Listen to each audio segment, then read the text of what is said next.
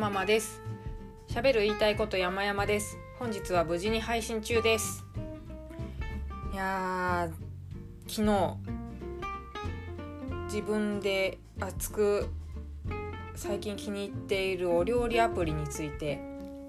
おしゃべりをしまして、配信をしたつもりでいたら、もう私のポッドキャストにとってはなくてはならない陰で私を支えてくださっているリスナーのマイルドさんがですね、声が聞こえてきませんよと。声が遅れて聞こえてくるなら一国道ですけど、声が聞こえてきませんよですからね。えー、本当みたいな。ちょっと聞き直したら聞き直したらっていうか、自分で喋って喋りっぱなしで配信しちゃったんですよ、聞き返さず。で、配信したものを切ってみたら、初めて最初のこうポロンポーンっていうのあるじゃないですか、この ビージーエム。 私はかなりこれ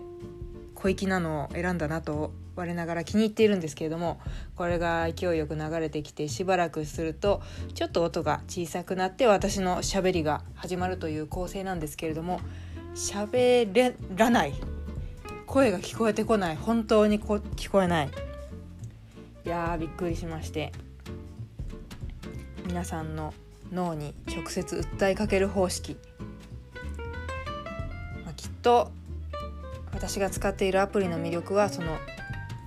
ダイレクト脳みそで伝わったんじゃないかと思いますけど、まあ、改めて今日言葉としてあの声としてお届けしたいなということで、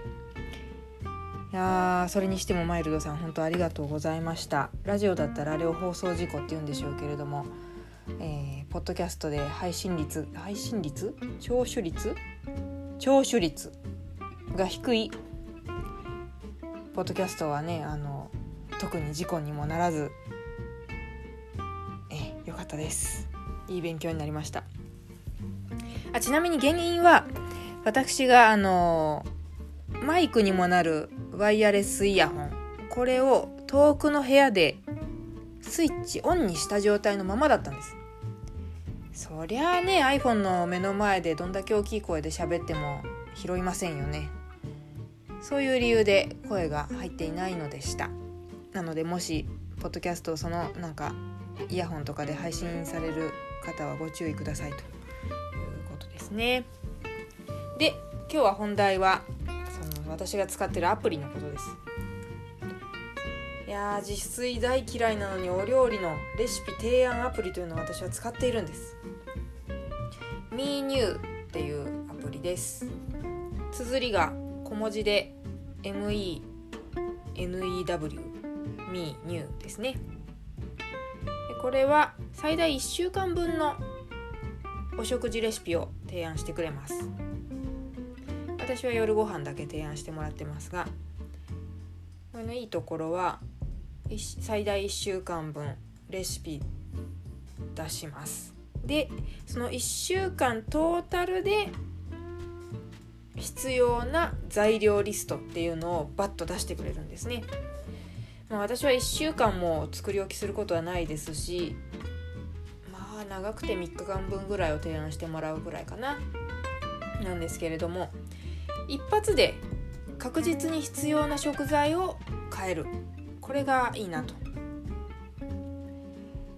そう、私は本当今毎日毎日自炊を 自, 自炊に励んでいるんですけれど、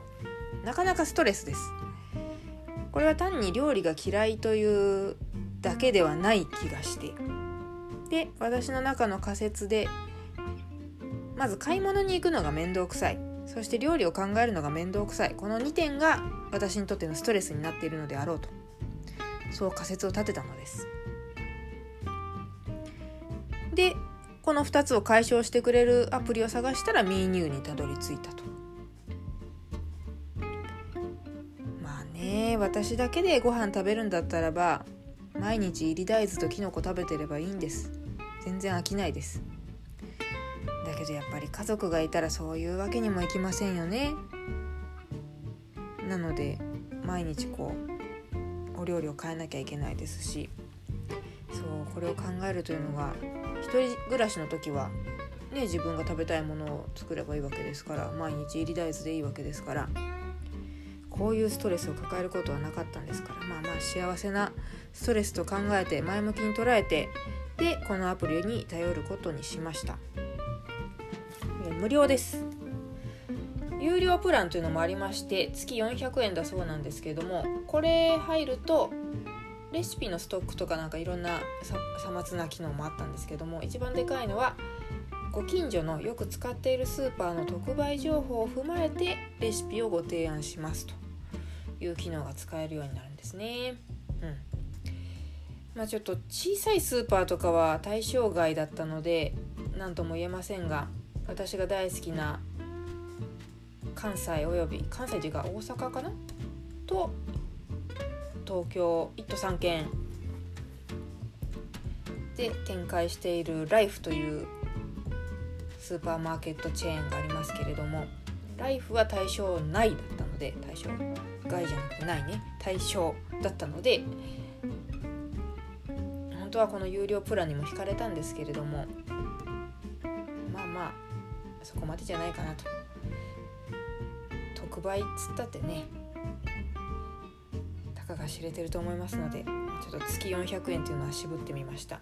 一回やってみてもいいのかな、ここでお話しするためにも。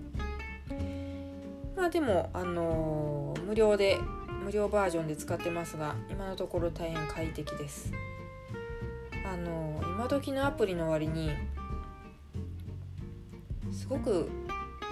画面がシンプルなんですよね。シンプルっていうのかな、凝ったデザインじゃないんです。悪い言い方をするとへん平坦のっぺり変なあのアクションとかない。アプリのアイコンも な, なんだこれはマンダラートみたいな輪っかがいっぱい書いてありますけれども、なんかこうすごい洒落た可愛いアイコンとかじゃない、そういうところも含めて大変気に入ってます。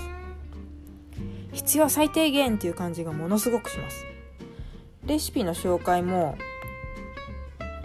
文字だけでさらっと書いてて、で大概調理時間じゅっぷんじゅうごふんみたいなものが多いので、どれも簡単でいいですね。あの エヌエイチケー のみんなの料理とか、えー、何いろんな出店がどこなんだろうな、お料理はいろんなウェブ上にあるレシピサイトと提携しているようで、それから引っ張ってきてるみたいですね。うんうん。大変いいです。スーパーに行かなくてよくなったのは本当にいいですね。ネットスーパー使えよって話なんですけれども、まあ、そこまで物を買うわけでもないですし、受け取るっていうのも私にとってはストレスになりそうなので、普通にスーパーでなおかつ行く回数を減らすという、これは非常に良かったです。スーパー行くのはもともと大好きです。なんかいろんなね新商品があるのを見るのも楽しいし、割引シールが貼ってあるものを買うのも大して安くなくな、安くなってない場合もあるけど、なんかもうねすごいお得した気分になって、ね、便利な体で嬉しいですけれど、いろんな理由があってスーパーに行くこと自体は好きなんですけれども、いかんせん時間がかかります。往復の移動時間もありますし、お買い物時間もそうだし、であとレジね、レジです。無人レジがあるような大きなところには行ってないので、どうしてもレジの列っていうのができますよ。そうレジの列ができない時間に行こうみたいなね、じゅうしちじ以降に行くとまずいとかっていう、その時間を考えなきゃいけないとかもあのストレスでして、そうレジは鬼門だよな。千里眼を頑張って使おうとするんですけれども、私のこう予知能力はいまいちでして、並んだレーンは進みが遅い事件多発中です。こっちのレーンの方が早い予定だったのに、なんでこのこのおばちゃんはもたもたもたもたお金を出すんだ、今時クレジットカードで払えみたいな、すごい差別的な感情が湧いたりして、その都度自分が嫌になるんですけれども、そういうストレスも毎日行くのと週ににかい行くんだったらばね、全然違いますから、かなり良くなりました、あの心が。というわけで、毎日レシピを考えるのが嫌、レシピっていうか料理献立を考えるのが嫌だという方、効率よくお買い物したいという方、ちょっと MeNew 使ってみてはいかがでしょうか。あのー、でもこれ多分料理が苦手な人向けです。料理を上手な方はこのレシピ通りには作らないでしょうし、ちゃんとスーパーの安いものを踏まえてお買い物できてしまうでしょうから、これは料理が嫌い、もしくは下手な主婦の方とか、えー、健康を気にされている方とか、そういう方におすすめしたいなと思います。はい、ということで、やっとこのことが話せてよかったです。いや、マイルドさん本当ありがとうございました。